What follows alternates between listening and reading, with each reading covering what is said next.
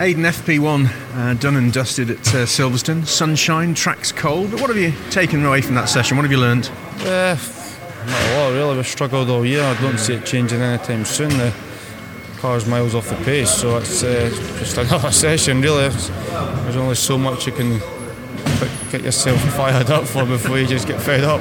You're in just outside the top 10 to be fair, and it's always a sighter session FP1, isn't it?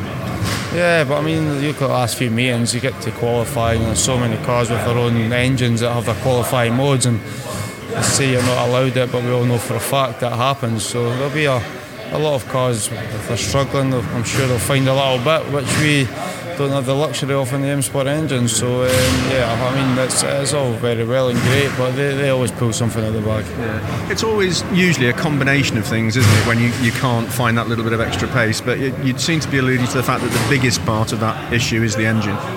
I mean, but there's things that have changed over the winter with the, the, the chassis isn't as it should be and as it was. With um, we've took the car away from a sweet spot. Um, and made the car very difficult and we are just fighting issue after issue all year. It's the issues the chassis now has with work that was done to the car means you're always either picking a rear wheel up or locking the front and you, you can't find a happy medium. So that's killing lap time. We've also got our engine issues. So pretty both of them together and we're, uh, we're a bit of a, a, sinking ship at the moment. It's got its own quirks, the Silverstone National Circuit, hasn't it? Because it's effectively only four corners and, and a series of quick straights yeah. in between those, which is making you smile. I'm pleased to see. Come on. Yeah, we're, we're a bit screwed, I think, but never mind. do, you, do you know where you're going to find that this weekend? I mean, is it is it extra effort on your behalf? Is it extra effort uh, with with the team and you, or is are you are you just literally seeing the glasses half empty rather than rather than half full at the moment? I'm just thankful there's two weeks to go, to be honest. Um, yeah, I mean, we've no we've struggled all year. I've put in the same work as I did last year and yeah. tried to put in more.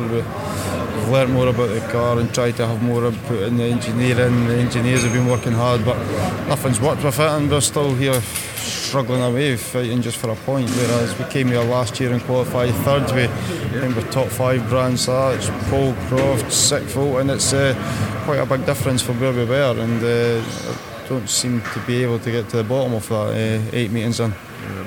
Let's hope this weekend gets better for you. Fingers crossed. And if not, there's only one more to go. So thank God for that. Cheers. Cheers.